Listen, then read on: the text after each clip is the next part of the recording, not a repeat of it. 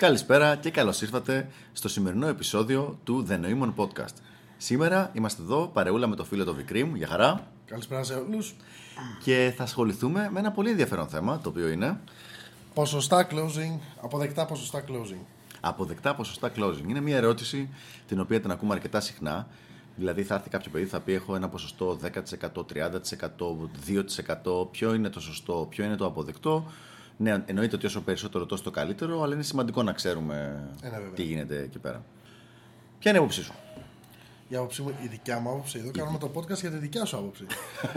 λοιπόν, η άποψή μου καταρχήν είναι ότι πρέπει να, να αποσαφηνίσουμε τι σημαίνει αποδεκτά ποσοστά, σε ποιον αναφέρονται, γιατί άλλο, άλλο ένα καινούριο, ένας καινούριος, άλλο ένας πιο advanced ε, στο, στην όλη υπόθεση των ε, γυναικών. Και θα πρέπει να ορίσουμε και τα είδη του closing. Τα είδη του closing, ναι. Ωραία, ας ξεκινήσουμε από αυτό λοιπόν. Το πρώτο πράγμα που έχουμε σαν κατά κάποιο τρόπο κανόνα είναι το ότι το βασικό close, αυτό το οποίο μετράμε, είναι το F-close. Δηλαδή, εφόσον κάποιος κάνει game για σεξουαλικούς λόγους και όχι για κοινωνικούς λόγους, το close το οποίο μετράει είναι το F-close. Υπάρχουν και άλλων ειδών closes, αυτά τα Facebook, number close κτλ. Αλλά, έχουν, αλλά αυτά είναι μετρήσιμα σαν επιτυχίες μόνο σαν κοινωνικό παιχνίδι, δηλαδή εφόσον δεν σε ενδιαφέρει απαραίτητα το sexual outcome εκεί πέρα. Ναι. Ε, νομίζω ξεκάθαρο αυτό το πραγματάκι. Ναι. Άρα μιλάμε λοιπόν για το θέμα του για το F-close. Εκεί λοιπόν έχω δει το εξής, ότι υπάρχουν τεράστια, υπάρχει τεράστια διαφορά στα ποσοστά ανάλογα με το είδος του game που κάνει ο άλλος. Όταν λέω είδος του game δεν εννοώ κάτι esoteric, περίεργο, spiritual game και τέτοια πράγματα. Απλά αν κάνει ε, night game, day game, αν κάνει social game, αν κάνει direct ή αν κάνει indirect. Το καθένα από αυτά τα πράγματα έχει διαφορετικά ποσοστά αλλά καλό είναι να μην βλέπουμε ότι, α, ωραία, ξέρω εγώ, στο day game έχουμε 5%, στο night game έχουμε 15%, άρα είναι καλύτερο το night game, γιατί το καθένα από αυτά τα στυλ, θα τα θεωρήσουμε σαν διαφορετικά στυλ, έχουν το δικό τους investment, τη δική τους επένδυση, η οποία μπορεί να διαφοροποιείται πάρα πάρα πολύ. Το κόστος ευκαιρίας. Ακριβώς, ναι. Δηλαδή, στο social game μπορεί να έχεις ένα ποσοστό, τυχαία λέω τώρα, θα πούμε παρακάτω ποια είναι, να έχεις ένα ποσοστό 30%, αλλά για να χτίσεις τη συντροφιά που είσαι μέσα, που μπορείς να κάνεις στο social game, σου παίρνει τόσο πολύ χρόνο που είναι πολύ πιθανόν με ένα 5% στο day game να έχεις βγάλει το ίδιο sexual αποτέλεσμα πολύ πολύ πιο νωρίς. Άρα δεν είναι ότι θα έχουμε μια απάντηση, έναν αριθμό και θα μπορεί να βγει μια άκρη ότι αυτό είναι καλύτερο ή χειρότερο, γιατί πάντα πρέπει να έχουμε δίπλα και το opportunity cost της υπόθεσης. Σίγουρα. Και εγώ να βάλω και μια άλλη παράμετρο ότι καλό είναι προφανώς να έχουμε κάποια metrics, αλλά θα πρέπει να βάλουμε γενικότερα. Ο σκοπός είναι το, το happiness. Το happiness, ναι. Αν κάποιος είναι happy με 5% day game και δεν θέλει να ασχοληθεί με το 30% του social game, it's fine with us. Βέβαια, γενικότερα κάποια πράγματα είναι καλό να υποθούν, όπως ότι μία ψεύτικη, μη ρεαλιστική, μη υπαρκτή εξειδανίκευση υπάρχει για τα ποσοστά closing που έχουν οι, οι καλοί, ας πούμε, στο game. Δηλαδή, πραγματικά υπάρχει κόσμος που νομίζει ότι ένας που είναι καλός στο game θα έχει φάση 80-90%, κάτι το οποίο δεν ισχύει, ακόμα και αν ο άλλος είναι η καλύτερη περίπτωση που μπορεί να σκεφτείς και εμφανισιακά και από παντού. Συγκεκριμένα ο Slick μας είχε πει και πιστεύω ότι έχω δει κάτι αντίστοιχο κι εγώ, ότι με όλα να είναι θετικά, να είναι ο άλλος supernatural, να είναι στο δικό του χώρο, να έχει φοβερό pre-selection, social proof, ε, όλα όλα να είναι στο Θεό, να είναι και όλες οι, κατάστα- οι καταστάσεις καλ- σωστές, δηλαδή να υπάρχει αλκοόλ, να υπάρχει μεγάλο BT, να υπάρχει υποστήριξη από παρέα, όλα αυτά τα πράγματα, στην καλύτερη περίπτωση το ποσοστό που φτάνει το 80%. Και τώρα μιλάμε για ανθρώπους που να είναι αντίστοιχου R value με το, με το Σάκη Ρουβάη του Brad Pitt. Όχι δηλαδή για normal κανονικούς ε, θνητούς. Πάρα πολύ ψηλά ποσοστά, αντίστοιχα ποσοστά έχω ζήσει και εγώ μέσα σε μεμονωμένες παρέες, αλλά μετά από πολύ πολύ καιρό που έχει μ, δέσει με αυτόν τον τρόπο ε, η όλη υπόθεση. Έχει δέσει δηλαδή πολύ καλά. Δεν είναι ένα ποσοστό όμως το οποίο είναι ρεαλιστικό. Επουδενή δεν έχουμε τέτοια ποσοστά, όχι προσωπικά μόνο, γενικά κανένας, σε οποιαδήποτε μορφής ε, game που έχει cold approach μέσα. Ε, Εδώ έβαλες και ένα πολύ σημαντικό παράγοντα. Εγώ, τουλάχιστον στο δικό μου κεφάλι, μπορεί να είναι λάθος, τα είδη που λες εσύ του game χωρίζονται σε αυτά που έχουν cold approach, που είναι καθαρά numbers game, πα- exposure, πάμε, πουλάμε και όποιος αγοράσει, αγόρασε. Και στο social game που έχει ένα ίσως μεγαλύτερο κόστος εκκίνησης, ας πούμε. Ναι. Αλλά αυτή τη στιγμή ρολάρει, ε, χάνεις τελείως site of the process. Ναι, ναι, κανονικά, κανονικά. Δηλαδή, εγώ έχω δει τώρα αυτή τη στιγμή από τις κοπέλες ας πούμε, που είναι ε, στη ζωή μου, στο rotation που λέει η κοινότητα, ε, μόνο μία ήταν από cold approach και όλες οι υπόλοιπες ήταν μέσω διαφορετικών ε, πτυχών social game. Τέλος πάντων, ας πάμε να το πούμε πιο συγκεκριμένα τώρα, γιατί καλό είναι να δώσουμε και κάποια, κάποια ποσοστά. Και θα ξεκινήσω από το πιο ζώρικο. Το πιο ζώρικο γενικότερα, το πιο δύσκολο και με τα πιο χαμηλά ποσοστά, αλλά είναι και αυτό το οποίο, είναι το οποίο χρειάζεται το λιγότερο investment σε οποιοδήποτε preparation, σε οποιοδήποτε προπαρασκευαστικό πράγμα, Προετοιμασία. είναι, ναι, προετοιμασία, είναι το direct day game. Το direct day game είναι στη διάρκεια της ημέρας, είναι πολύ κοντά στον γκρικαμάκι που λέμε, απλά έχει λίγο ε, εκλεπτιστεί, να Εκμοντερνιστή. Εκμοντερνιστεί, μπράβο, αυτό, αυτό ακριβώς. Το οποίο είναι ότι ουσιαστικά απλουστεύω τώρα τη διαδικασία, αλλά ουσιαστικά πλησιάζεις μια κοπέλα directly, κατευθείαν και δείχνεις ενδιαφέρον ε, sexual προς αυτήν. Της λες κάτι του στυλ, Γεια σου, σε είδα και ήθελα να σε γνωρίσω γιατί είσαι πολύ όμορφη. Αυτό λοιπόν κατευθείαν από την αρχή, με μία πρόταση, άντε δύο προτάσεις από σένα, της λες, κάνε μία επιλογή. Με γουστάρεις ή όχι για να συνεχίσουμε αυτό το interaction. Αυτό το πράγμα σκρινάρει τον κόσμο πάρα πάρα πολύ γρήγορα και εύκολα. Δηλαδή δεν χάνεις ούτε χρόνο σε ραντεβού, ούτε στο να γνωριστείτε, ούτε το ένα ούτε το άλλο κτλ. Μοιραία όμως, επειδή ξέρω ότι ακούγεται σεξ- σεξιστικό αυτό που θα πω, αλλά δεν μπορώ να πω ότι με νοιάζει απ' την άλλη. Ε, όποτε βάζεις τη διαδικασία μια γυναίκα να πάρει μια απόφαση, η, απ- η- δεν θα πάει καλά το όλο θέμα για κανέναν, ούτε καν για την ίδια. αυτό το πράγμα τι κάνει, βάζει τη, δια- τη γυναίκα στη διαδικασία να πάρει μια απόφαση. Το direct λοιπόν day game έχει τα χειρότερα αποτελέσματα με ακόμα και τους επαγγελματίες του είδους να παίζουν σε ποσοστά από 1 έως 5%. Τώρα, όταν λέμε 1 έως 5% μιλάμε για F-close. Αλλιώς το να πάρουν τηλέφωνα, να πάρουν Facebook, να αρχίσουν ένα interaction και μερικές φορές να βγουν και με τις κοπέλες είναι πολύ μεγαλύτερα τα ποσοστά. Αλλά τελικά, bottom line, το καλύτερο ποσοστό που έχω ακούσει γενικότερα από ανθρώπους και είναι από το εξωτερικό ε, είναι περίπου το 5%. Δηλαδή μία κοπέλα στις 20 από τα 20 approaches. Τώρα, θα μου πει κανείς, μα τι είναι αυτό το πράγμα, γιατί να κάνει day game και όλα αυτά. Ε, γιατί τα 20 approach αυτά μπορούν να γίνουν μέσα σε μία μισή ώρα. Ή λιγότερο. Και λιγότερο, ναι. Λοιπόν, ε, αν είσαι δηλαδή σε ένα καλό χώρο που να έχει αρκετό κόσμο και τέτοια, μπορούν να γίνουν μέσα σε μία, μία, μία μισή ώρα. Εγώ εκεί θα το έλεγα. Και μπορείς λοιπόν μέσα σε μία, μία μισή ώρα να έχει βρεθεί κάποιο prospect που εφόσον το κυνηγήσεις σωστά μετά να έχει προχωρήσει.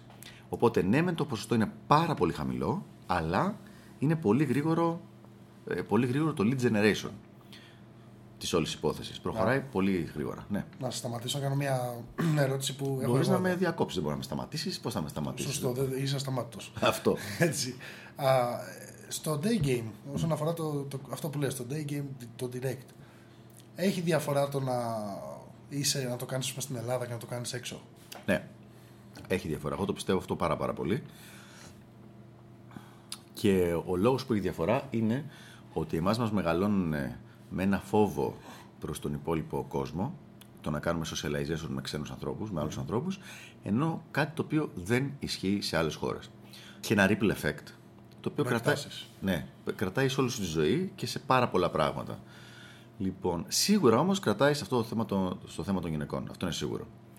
Οπότε Α, διαφοροποιείται. Προσωπικά αισθάνομαι πολύ πιο άνετα, το έχω ξαναπεί πολλές, το έχω πει πολλές φορές, να κάνω day game σε μια κοπέλα που είναι από μια άλλη κουλτούρα, από ότι να κάνω σε μια Ελληνίδα. Δηλαδή σε σημείο που είναι αυτοματοποιημένο. Βλέπω μια ώρα κοπέλα, την ακούω να μιλάει αγγλικά και εγώ πάω και της μιλάω. Την ακούω να μιλάει ελληνικά και δεν μου περνάει από το μυαλό σε πρώτη φάση να της μιλήσω. Ναι, άλλο θα mindset. πρέπει, ναι, θα μπω σε διαδικασία ότι okay, τώρα πρέπει να κάνουμε τέτοιο και πρέπει να ήρθαμε για day game και πρέπει να κάνουμε κτλ. Και, τα λοιπά, και άμα καταφέρω να ξεπεράσω τις 100 δικαιολογίες που θα. τα σώψυχα των νοήμων λοιπόν. Α, εδώ πέρα να, να ρωτήσω και κάτι άλλο, έτσι πριν προχωρήσεις σε άλλα είδη του game. Είπες ότι όταν βάλεις μια γυναίκα να πάρει μια απόφαση, α, δεν θα πάει καλά ούτε για την ίδια. Ναι. Και σε συνδυασμό με ένα προηγούμενο podcast που είχες πει ότι κάνεις struggle αυτή την περίοδο να καταλάβεις ότι και οι άντρες είναι το ίδιο. Κάνω την ε, προβοκατόρικη ερώτηση. Ναι. Όταν βάλεις έναν άντρα να πάρει αμέσως απόφαση, πιστεύεις ότι διαφέρει το πράγμα; δεν με έχει πολύ απασχολήσει. Α, οκ. Άρα Δηλαδή, ε, δηλαδή στο, στη συγκεκριμένη περίπτωση η γυναίκα κουβαλάει το value της όπως έχουμε πει πολλές φορές το, είναι, το πρώτο value της γυναίκας είναι το R value το οποίο το κουβαλάει πάνω της. Ναι. Άρα, με αυτή τη λογική, το attraction από έναν άντρα προς μια γυναίκα είναι on-off. Δηλαδή λες, μου αρέσει αρκετά το R value σου ή δεν μου αρέσει αρκετά το R value σου. Από την άλλη, από την άλλη, το attraction από μια γυναίκα προς έναν άντρα είναι πολύ πιο κοντά σαν ένας ροοστάτης. Δηλαδή, σε γνωρίζει. Το default της, όπως έχουμε ξαναπεί στο παρελθόν, είναι να θεωρείς ότι είσαι πουθενάς. Έτσι ώστε να πιστεύει ε, ότι δεν είσαι αρκετά καλός, ε, attractive potential mate, γιατί άμα, το, άμα τον καθένα που βλέπε με απλά λόγια του καθότανε, δεν θα βρίσκε ποτέ άκρη με τη ζωή της σε κανένα, σε κανένα τομέα. Μου αναλύει το day game τώρα, βέβαια. Όχι, σου αναλύω το, το πώς δουλεύει το, η οπτική γωνία της γυναίκας. Δουλεύει σαν ροστάτης λοιπόν. Βλέπει ότι είσαι κοινωνικός, ανεβαίνει λίγο το attraction. Βλέπει ότι έχεις κάποια άλλα πράγματα, ότι λιντάρεις, ότι ε, ξέρεις να διαχειριστείς καταστάσεις. Βλέπει ότι δεν μπαίνει σε panic mode, το οποίο είναι χαρα, χαρακτηριστικό alpha male. Βλέπει διάφορα, διάφορα, διάφορα. Αυξάνεται το attraction και κάποια στιγμή περνάει το σημείο το οποίο it's enough για να κάνει κάτι για αυτό το πράγμα. Okay. Αυτό θα έλεγα λοιπόν ότι συμβαίνει με τις γυναίκες. Οπότε το κατά πόσο ο άντρας θέλει μια γυναίκα ή όχι, και μιλάμε για τη συγκεκριμένη απόφαση, μιλάμε για το κατά πόσο θέλει να κάνει σεξ μαζί της. Ναι. Συνήθως είναι ψιλοξεκάθαρο. Δηλαδή το μόνο που το οποίο παίζει είναι το ότι αν είναι ήδη involved με κάτι άλλο, μπορεί να είναι παντρεμένος ή να είναι αναραγωνιασμένος κάτι τέτοιο, να σιγουρευτεί ότι μπορεί να το κάνει χωρίς να του δημιουργήσει πρόβλημα Ναι. στην κατάσταση στην οποία βρίσκεται. Βλέπεις πως. Έχουμε ξεφύγει τελείως από το Ναι, θέμα. έχουμε ξεφύγει τελείως από το θέμα. Ναι. Ναι, ναι. Να επιστρέψουμε στο θέμα. Να επιστρέψουμε. Λοιπόν, είπες ένα έως 5% day game. Ναι, Direct. ο direct day game, γιατί αυτό είναι πολύ σημαντικό να το πούμε, το direct day game. Γιατί υπάρχει και άλλη μορφή day game, στην οποία, η οποία είναι προς η δική μου δυνατή μορφή. Βέβαια, εγώ θα ήθελα πάρα πολύ να είμαι καλός στο direct, αλλά ελπίζω μέχρι να βγει αυτό το podcast να έχω γίνει. Για την ώρα όμως το δυνατό, το δικό μου είναι το indirect day game. Το οποίο γίνεται πλησιάζοντας κόσμο με κάποιο situational ε, excuse. Το οποίο μπορεί να είναι από hired guns σε μαγαζιά, δηλαδή έχω γνωρίσει όλες τις πολίτριες από κοσμοτέ, από ε, διάφορα μέρη που κάνουν φαγητά, ειδικά με τα φαγητά, έχουμε μεγάλη αδυναμία, και στα φαγητά και στις κοπέλες που δουλεύουν, ε, από σερβιτόρες, από οτιδήποτε. Καθώς επίσης και κόσμο έξω, δηλαδή προχθές είχα πιάσει κουβέντα με κάτι κοπέλες που ήμ- ήμασταν στο mall και μία είχε ένα κινητό και τις πιάσαμε κουβέντα για τα κινητά μας, ξέρω εγώ, και γνωριστήκαμε. Είχα πάει στο Ζάρα για ρούχα. Ήταν ένα παλικαράκι με δύο κοπέλες, τους γνώρισα όλους και με βοήθησαν να διαλέξω και τα ρούχα. Πολύ χρήσιμο αυτό. Όχι, πραγματικά, true story. Δηλαδή, έκανε, Μήπως πήρα, κάνεις direct game και δεν το ξέρεις. έκανα, πήρα, είχα διαλέξει 8 ρουχα και μου λέει η κοπελίτσα, μου λέει αυτά τα δύο νομίζω ότι δεν ξέρω εγώ. Και της λέω γιατί; Και γλίτωσα ένα εκατοστάρικο από δύο κουβέντες που έκανα εκεί. Και μάλιστα μου είπε κιόλας, άμα θέλω καμιά φορά να, να βγούμε, ξέρω εγώ, και να πάμε για ψώνια μαζί, μου πρώτο, το πρώτο είναι ίδια. Δηλαδή, πολύ καλό, είναι ωραίος τρόπος. Εκεί τα ποσοστά είναι περισσότερα, αλλά ακριβώς επειδή κάνεις indirect και προποθέτει ότι δεν δείχνεις από την αρχή sexual interest, δείχνεις human interest, social interest, έχει μεγαλύτερο investment. Γενικότερα θα δούμε ότι, πα- ότι αυτά δύο δουλεύουν λίγο έτσι. Δηλαδή, όσο μεγαλύτερο investment κάνεις, χρονικό, τόσο είναι λίγο μεγαλύτερα τα ποσοστά επιτυχίας. Παράδοξο. Ηρωνικά το παράδοξο, δεν ισχύει. Λοιπόν, ε, το ποσοστό εκεί πέρα θα έλεγα ότι μπορεί εύκολα να φτάσει στο 20%. Δηλαδή, εφόσον ε, λειτουργήσει σωστά. Και ο βασικός λόγος που θα λειτουργήσει έτσι είναι ότι δεν υποχρεώνεις την κοπέλα να πάρει καμία απόφαση. Δηλαδή, είσαι ένας fun, talkative, social guy ή στα ελληνικά ένας γαμάτος τύπος. που της μιλάει και δεν υπάρχει κάποιο. Μία στις πέντε λες δηλαδή στο social, ας πούμε. Εγώ πιστεύω ότι κάπου εκεί μία στις 5 με μία στις 7. Εκεί θα το, έπαιζε το, εκεί θα το βάζω το ποσοστό. Πάμε στα άλλα είδη τώρα. Πάμε στα άλλα είδη λοιπόν. Τα άλλα είδη είναι το night game. Το night game direct και night game indirect. Τα οποία για την, κατά την άποψή μου είναι, η διαφοροποίηση είναι λίγο ψηλοπαπάντζα. Γιατί όταν είστε και οι δύο στο club έξω ή, στο, ή σε ένα μπαράκι, το ότι θα χρησιμοποιήσεις μια εύσχημη δικαιολογία για να αρχίσεις την κουβέντα δεν διαφοροποιεί το όλο σκηνικό από το ότι είναι game. Δηλαδή, είσαι στο κλαμπ με την παρέα σου ή στο μπαρ με την παρέα σου και μιλάς σε μία άγνωστη δίπλα. Είναι ξεκάθαρο, δηλαδή θέλει πάρα πολύ καλό skill level για να μπορέσει να δείξει κάποιος ε, αρκετό outcome independence ώστε να μην φανεί ότι κάνεις, ότι κάνεις direct game, ότι την πέφτεις δηλαδή. Ναι. Δεν είναι εύκολο πράγμα. Θυμάσαι που είχαμε κάνει πολλά και αυτό δεν ήταν night game γιατί ήταν social το δικό μας. Που πηγαίναμε μαζί με τα LTR μας αγκαλιά και ανοίγαμε τις κοπέλες. Κατάλαβες τι λέω. Τις άνοιγες εννοείς. ή σε ανοίγαν αυτές. Υπερβολές, υπερβολές. Εγώ δεν έχω κάνει τίποτα από αυτά, δεν ξέρω τίποτα. Δεν θυμάμαι τίποτα. Και εγώ έχω περάσει πολλά χρόνια το Alzheimer θερίζει Ναι, ναι. και διάφορα άλλα τέτοιες περί- περίεργες λέξεις. Λοιπόν, το night game λοιπόν, τα ποσοστά του εξαρτώνται πάρα πολύ σε πάρα πολύ μεγάλο ποσοστό από το που βρίσκεσαι, από, τη φα- από το μαγαζί, από το δικό σου R value, από το mood και το S value του γενικότερου ε, location, δηλαδή έχουμε παρατηρήσει πολλές φορές ότι οι κοπέλες ας πούμε, που είναι στο κολονάκι ή που είναι σε ένα high-end class είναι σαν να δανείζονται ξαφνικά value από το συγκεκριμένο ε, club. Συγγνώμη, είπα class πριν. Ναι. Λοιπόν, που είναι, πάμε πάλι. Έχουμε παρατηρήσει λοιπόν Okay. ότι οι κοπέλες που είναι, παράδειγμα, σε ένα ωραίο κυριλέ μαγαζί στο κολονάκι ή σε κάποιο high value club, παραλιακή, με μέρες που έχει μεγάλα events και τέτοια, είναι σαν να δανείζονται value από το event αυτό και ξαφνικά είναι πολύ πιο κλειστές σε approaches. Ενώ οι ίδιες κοπέλες, άμα τις γνωρίσεις στο μπαράκι της γειτονιάς ή στο σουβλατζίδικο, θα ήταν πολύ πιο ανοιχτές στο να μιλήσουν, στο να ε, δημιουργηθεί το interaction. Εγώ προσωπικά το λέω, ε, δεν ασχολούμαι καθόλου με το τυπικό solo αρκούδα night game. Δηλαδή ένα, αυτό που διαβάζαμε στο The Game, Neil Strauss και Mystery, παρεούλα δύο άτομα να πάνε ο, ένας με το wing, ο καθένας με το wing του και να κάνουν game το βράδυ. Για μένα το θεωρώ το χειρότερο τέτοιο. Το, χει- το χειρότερο τρόπος. Μπορεί να είναι και θέμα ηλικίας, έτσι. Ή και ιδιοσυγκρασία. Ναι, και ιδιοσυγκρασία. Δηλαδή, ή θα το πάω στο social που είναι άλλο πράγμα αυτό που είμαι παρακάτω, ή θα το πάμε στο day game που να κάνει τη δουλειά σου σαν άνθρωπος. Εκεί πέρα. Με την ησυχία σου. Πέρα από την πλάκα όμως, ε, να πούμε ότι και τα ποσοστά, τέλος πάντων το λέω υπό μορφή ερώτησης, τα ποσοστά και το happiness που είπαμε πριν εξαρτώνται σε πολύ μεγάλο βαθμό όχι τόσο από το είδος game που κάνεις, αλλά και από τη δική σου ιδιοσυγκρασία. Πώς βλέπεις εσύ τα πράγματα, έτσι. Το είπες και πριν αυτό. Ο Νίλ Strauss, ο συγγραφέας του The Game, είχε πει ότι υπάρχουν μόνο δύο ειδών game. Game that works for you and game that doesn't. Ακριβώς. Δηλαδή, το game το οποίο δουλεύει για σένα σου φέρνει τα αποτελέσματα και αυτό το οποίο δεν φέρνει τα αποτελέσματα. Για έναν λοιπόν, τον οποίο τον ενδιαφέρουν τα αποτελέσματα και μόνο, καλό είναι να βρει τι είναι αυτό το πράγμα το οποίο του φέρνει τα αποτελέσματα. Εμένα τώρα προσωπικά το ξέρεις ότι με ενδιαφέρει και σε ένα πιο εγκυκλοπαιδικό βαθμό το όλο θέμα.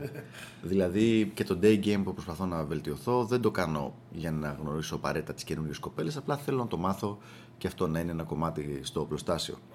Αλλά γενικά αυτές οι δύο είναι οι κατηγορίες. Αν κάτι πραγματικά δεν σου ταιριάζει, δηλαδή έχω κάποιο φίλο που λέει σιγά μην πηγαίνω εγώ στα κλαμπ να χοροπηδάσω το κατσίκι.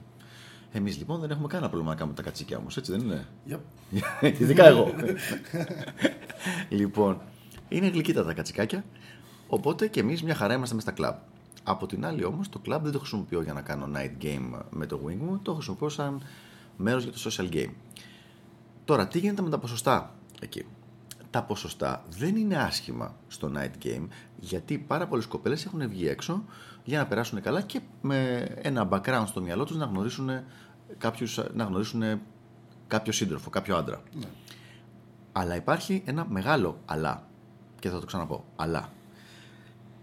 Είναι πάρα πολύ ανταγωνιστικό το περιβάλλον με ανθρώπους που παίζουν ακριβώς το ίδιο είδος game ε, και αυτό δημιουργεί προβλήματα σε παρακάτω επίπεδο της όλης κατάστασης. Δηλαδή δημιουργεί προβλήματα στο retention το οποίο θα το εξι- συζητήσουμε σε άλλο podcast. Δηλαδή, ναι, μεν μπορεί η κοπέλα να ψιλοκάτσει, αλλά θα ζητάει πράγματα μετά ε, από την άποψη ότι αισθάνεται ότι την πλησίασες εσύ, ότι επειδή έχεις μεγάλο ενδιαφέρον για εκείνη directly ένα βράδυ την πλησίασες, άρα τώρα εσύ πρέπει να, να πληρώσεις. have Όχι to απαραίτητα. deliver. Ναι, ναι, ναι, you You have delivered, delivered. που λέει και ο Ε, Brad. πρέπει να πληρώσεις, όχι, απαραίτητα, όχι οικονομικά απαραίτητα, αλλά μπορεί να είναι psychologically, emotionally, με διάφορους ε, τρόπους. Να κάνουμε ένα recapitulation. Έχουμε και το social μετά. Καθαρά social. Ναι, το καθαρά social Είναι game. πέμπτο είδος game αυτό. Ναι. Okay. Κοίτα, είναι πέμπτο είδος game, έχουμε direct day game, indirect day game, direct night game. Ξέρεις που πας στην κοπέλα απέναντι και της λες «Γεια σου, σε είδα εδώ» και ήθελα να σε γνωρίσω. Indirect night game, ένα παράδειγμα indirect, indirect night game αρκετά συνηθισμένο, είναι το να έχετε κάτσει ας πούμε δίπλα και να βοηθηθείτε με τα παλτά και τα τέτοια πράγματα. Α, συγγνώμη, θα πάω λίγο μέσα, προσέχετε λίγο τα, παλτά, τα ποτά ή κάτι τέτοιο. Και από εκεί ξεκινάει η κουβέντα. Αυτό είναι το indirect. Δηλαδή φαίνεται, ξεκινάει φυσικά η κουβέντα χωρίς να, να φανεί sexual intent. Αυτό, αυτό είναι η βασική διαφορά. Και το πέμπτο είναι το social game. Λοιπόν, το social game το λέμε πέρα από τα ποσοστά τα οποία έχει, γιατί υπάρχουν και πολλά άλλα είδη closes στο social game. Αυτό είναι κάτι λοιπόν το οποίο προσωπικά έχω δει ότι με βολεύει και μου αρέσει πάρα πολύ, γιατί μπορεί κόσμο τον οποίο γνωρίσω, γυναίκες ειδικότερα, να μπορέσω να, να βγάλω κάποιο value ή να κάνω κάποιο value exchange μαζί τους, χωρίς αυτές όμως να είναι ε, sexual το value αυτό. Τι εννοώ και τώρα το είπα πολύ Αλλάζει στην ουσία ο, ο σκοπός του παιχνιδιού. Ναι, ναι, ναι. Παράδειγμα, γνωρίζω τώρα μια κοπέλα που δουλεύει ξέρω εγώ, στη Vodafone. Η κοπέλα αυτή είναι ραμονιασμένη. Λοιπόν, εμένα δεν με πειράζει καθόλου αυτό το πραγματάκι. Θα μιλήσω κανονικότερα μαζί της, θα ανταλλάξουμε τα Facebook, θα γελάσουμε και θα την καλέσω έξω με την παρέα της μαζί με τον αρμονιαστικό της. Ναι. Όταν έρθει λοιπόν, θα περάσουν και τα δύο παιδιά πολύ ωραία μαζί. Αυτός ο τύπος θα αισθανθεί αρκετά safe, ελπίζω, γιατί θα δει ότι δεν την πέφτει κανείς στην κοπέλα. Γιατί πρώτα απ' όλα εγώ δεν θα την πέφτω και δεν θα επιτρεπεί και κανένας άλλος να την πέσει να κάνει κάποια τέτοια κίνηση. Την επόμενη φορά λοιπόν που θα τους καλέσω, θα έρθουν και θα φέρουν μαζί και μια-δυο φίλες της. Ναι. Και με αυτόν τον τρόπο, εγώ μπορεί να μην κάνω κάτι με αυτή την κοπέλα, αλλά θα έχουμε μια μεγαλύτερη παρέα που θα περνάμε καλά και θα φέρουν και μια-δυο φίλες της. Εκεί λοιπόν οι φίλες της αυτές δεν θα μπουν καθόλου σε διαδικασία approach. Και μάλιστα να κάνω μια διαφοροποίηση με κάτι που συνέβη χθες το βράδυ, που ήμουν σε ένα μαγαζί έξω. Ε, είχαμε πάει με έναν συνάδελφο από, τη, από το Λέαρ, το Χάγκη Σάμι, και είχαμε μαζί τρεις κοπελίτσες. Η μία λοιπόν από αυτές τις κοπέλες, ένα συμπαθέστατο εξαράκι, σε οποιονδήποτε την πλησίαζε και της μίλαγε, ήταν πάρα πάρα πολύ αρνητική. Λέω γιατί δεν χορεύεις με κανέναν άλλον; Λέει δεν μου αρέσουν να, να μαγγίζουν άγνωστοι. Φυσικά λοιπόν με το που το είπε αυτή, αυτό το πράγμα, εμείς βάλαμε πάνω της τα χέρια μας και τα πόδια μας πάνω εκεί και λέει: Εσάς δεν με πειράζει γιατί εσείς γνωρίζεστε. Γνωριζόμαστε. Λέω: Τι γνωριζόμαστε; Τώρα γνωριστήκαμε. Έχουμε 10 λεπτά που γνωριστήκαμε. Ναι. Δηλαδή θυμάσαι μόνο το όνομά μου, ας πούμε. Και εγώ το δικό σου. Δεν έχει σημασία, γνωριζόμαστε. λοιπόν, όταν έρχεται λοιπόν σαν φίλη κάποιου που σε ξέρει, υπάρχει αυτό το είδος του social pre-selection που ουσιαστικά αισθάνεται ασφαλής. Και δεν, εστα... δεν μπαίνει στη διαδικασία να πάρει καμία απόφαση. Κάθεται ήσυχα και καλά, ακούει, περνάει καλά και παρατηρεί. Και είναι δική σου δουλειά τώρα, εσύ που κάνεις το game, να χτυπήσεις τα κατάλληλα attraction switch, ώστε όσο περνάει η βραδιά και όσο περνάνε οι βραδιές, να είναι όλο και καλύτερα, να πηγαίνει όλο και καλύτερα το θέμα. Και δεν σε σκρινάρει και τόσο πολύ έτσι. Δεν σε σκρινάρει γιατί ε, είσαι, έρχεσαι pre-screened από το φίλο της ή τη φίλη που την έχει φέρει. Που βέβαια είναι πολύ μεγάλο λάθος το human perception, αλλά ok. Okay. Ε, τώρα εγώ θα σου θυμίσω κάτι που κάναμε παλιά στο Σοσιαλίστα το 2009, έτσι Που το κάναμε τότε. Με ποιον το είχαμε κάνει, Όχι με τον Big Up Man. Α, θυμήθηκα, με τον Overdose. Όπου πήγαινα εγώ, άνοιγα, τελείως ακαλιμπράριστα direct, τελείωσε ένα set, ρε παιδί μου. Οι κοπέλες φοβόντουσαν full. Ποιος είναι αυτός ο weird ούλας που μας άνοιξε έτσι. και μετά εντελώς τυχαία πέρναγε δίπλα Overdose και τους έλεγα Α, να σας γνωρίσω τον overdose. Και επειδή τους τον γνώριζα απλά, τους τον γνώριζε κάποιος άλλος και δεν πλησίαζε εκείνος, αλλά ποιος τους τον γνώριζε; Τους τον γνώριζε ένας άγνωστος. ε, χουκάρανε εκεί πέρα. Ναι. Και το είχαμε κάνει αρκετές φορές αυτό το πράγμα. Yeah. Και λες πραγματικά εντάξει δεν πάει καλά ο κόσμος, ξέρω εγώ, αλλά είναι απλά ένα, ένα hacking στο Matrix αυτό το πραγματάκι. Τα μεγαλύτερα ποσοστά λοιπόν είναι στο social game ακριβώς γιατί δεν πιέζεται ποτέ η γυναίκα να πάρει κάποια απόφαση εκείνη τη στιγμή ακολουθεί συνέχεια και έχει τη δυνατότητα να γνωρίσει, να δει ποιος είσαι και όχι να βγάλει μια στραπιά εντύπωση από τα ρούχα σου ή από τον τρόπο που στέκεσαι ή από οτιδήποτε τέτοιο εκείνη τη στιγμή που την πλησιάσει εσύ. Ναι. Επίσης, όταν την πλησιάζεις, ε, υπάρχει το beggar principle, το οποίο είναι η αρχή πούμε, του ζητιάνου που λέμε, ότι όταν πλησιάζεις κάποιον για να πάρεις value και τους ζητά δώσε μου value από το δικό σου, το default response είναι όχι. Ναι. Δεν θέλω να μου σου δώσω value. Και παρατήρησε το, άμα δηλαδή σε πλησιάζει μια ωραία γυναίκα στο δρόμο η οποία φοράει μια στολή, ξέρω εγώ, Vodafone, Κοσμοτέ ή οτιδήποτε τέτοιο και κρατάει ένα μπλοκάκι, συνήθως ε, δεν ξέρω εγώ, αλλάζω δρόμο λίγο. Αυτό είναι το default response. Ναι, ότι έχεις ένα reaction πάντως, ότι ναι. Να φύγεις προς τα εκεί. Ε, το ίδιο έχουν και οι γυναίκες που τις πλησιάζει ένα άσχετο στα καλά καθούμενα για να, να πάρει μέρος στο δικό τους value, το R value τους. Λοιπόν, ενώ όταν- Ποσοστά. Ποσοστά. τα ποσοστά εξαρτώνται πάρα, πάρα πολύ από το skill set που έχει ο άλλος μέσα σε μια παρέα. Δηλαδή και πο- από τα πραγματικά ουσιαστικά social skills. Ε, μπορούν να παίξουν από 20-30% μέχρι αυτό πιο maximum που έχω δει είναι 60-70%. Αλλά μην ξεχνάμε ότι εκεί υπάρχει τεράστιο κόστος προετοιμασίας σε όλη αυτή την κατάσταση.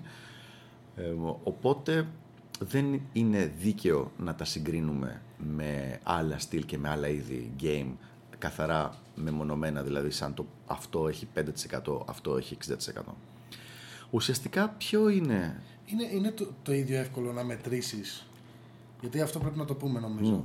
Είναι τόσο εύκολο να μετρήσεις τα, τα ποσοστά που έχει στο social game. Πολύ ωραία ερώτηση. Κοίταξε να δεις. Μπορείς να το κάνεις μόνο χρονικά. Δηλαδή να πεις, επί ένα τρίμηνο θα δώσω όλη μου την προσπάθεια στο να κάνω social game. Και βλέπεις τι γίνεται στο τέλος. Ή σε ένα εξάμηνο. Μετά θα λες, επί ένα τρίμηνο ή ένα εξάμηνο θα κάνω όλη μου την προσπάθεια να κάνω day game ή και το night game με wing. Και βλέπεις τα ποσοστά. Δεν είναι το καλύτερο που μπορούμε να κάνουμε, γιατί το social game μπορεί, είναι σαν να, όπως έχουμε ξαναπεί, είναι σαν να φυτεύεις ένα, σαν να, και να οργώνεις ένα χωράφι. Θα σου βγάζει πράγματα για πολύ καιρό παρακάτω. Αλλά μπορείς να δεις μέχρι ενός σημείου την αποτελεσματικότητα. Εντάξει.